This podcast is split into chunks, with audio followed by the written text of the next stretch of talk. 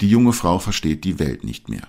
500 Dollar hat ihr gerade der Gastgeber einer Party angeboten. Dafür, dass die junge Frau ihm bei der Organisation geholfen hat. Dafür, dass sie sich extra ein neues schickes Kleid gekauft hat. Und dafür, dass sie die Gäste begrüßt und sich um sie gekümmert hat. 500 Dollar für diese Hilfe. Das scheint ein gutes Angebot zu sein, aber die junge Frau ist davon ausgegangen, dass sie mit dem Mann zusammen ist, dass sie eine Beziehung führen. Noch am Morgen hatten sie miteinander geschlafen, wie schon des Öfteren. Für die junge Frau ganz klare Beweise dafür, dass die beiden ein Paar sind. Der Mann sieht das anders. Er sagt, wir? Ein Paar? Nicht, dass ich wüsste. Das ist eine Szene aus einer amerikanischen Fernsehserie.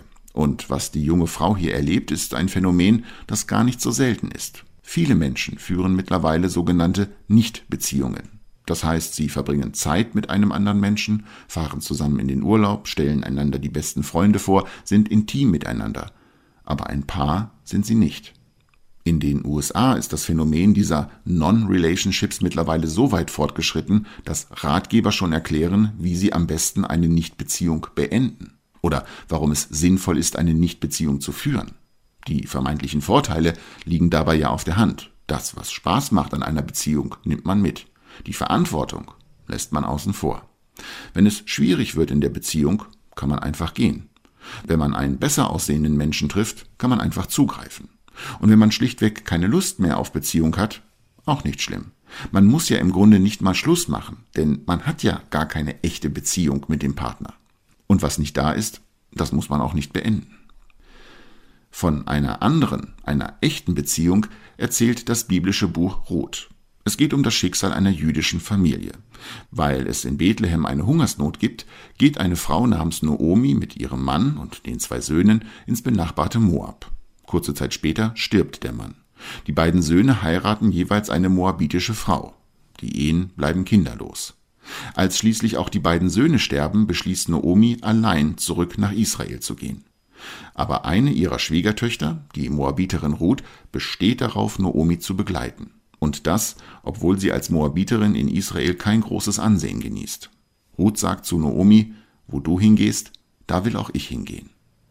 Für mich ist diese Geschichte ein Musterbeispiel für Beziehungen. Und da spielt es überhaupt keine Rolle, dass Naomi und Ruth kein Liebespaar sind, sondern Schwiegertochter und Schwiegermutter.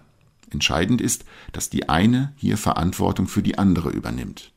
Ruth lässt Naomi nicht allein und nimmt dafür sogar Nachteile für sich in Kauf. Menschen, die in Nichtbeziehungen leben, werden nie die Erfahrungen von Naomi und Ruth machen. Sie werden nicht erleben, wie es ist, einen treuen Begleiter zu haben und auch nicht, wie es ist, einem anderen ein treuer Begleiter zu sein, in guten wie in schlechten Zeiten. Kritisieren muss man Menschen in Nichtbeziehungen nicht, ich denke, sie sind eher zu bemitleiden, denn sie verpassen solche existenziellen Lebenserfahrungen. Die junge Frau in der US-Fernsehserie ist zwar geschockt und traurig über die Unverbindlichkeit des Mannes, den sie für ihren Partner gehalten hat, aber gerade diese Empfindungen zeigen, Beziehung ist für sie etwas Verbindliches, mit allem, was dazugehört, Freiheit und Verantwortung, die einander nicht ausschließen. Der französische Philosoph Albert Camus hat sein Ideal einer Beziehung so beschrieben. Geh nicht vor mir her. Ich könnte dir nicht folgen, denn ich suche meinen eigenen Weg. Geh nicht hinter mir her. Ich bin gewiss kein Leiter. Bitte bleib an meiner Seite und sei nichts als ein Freund, mein Begleiter.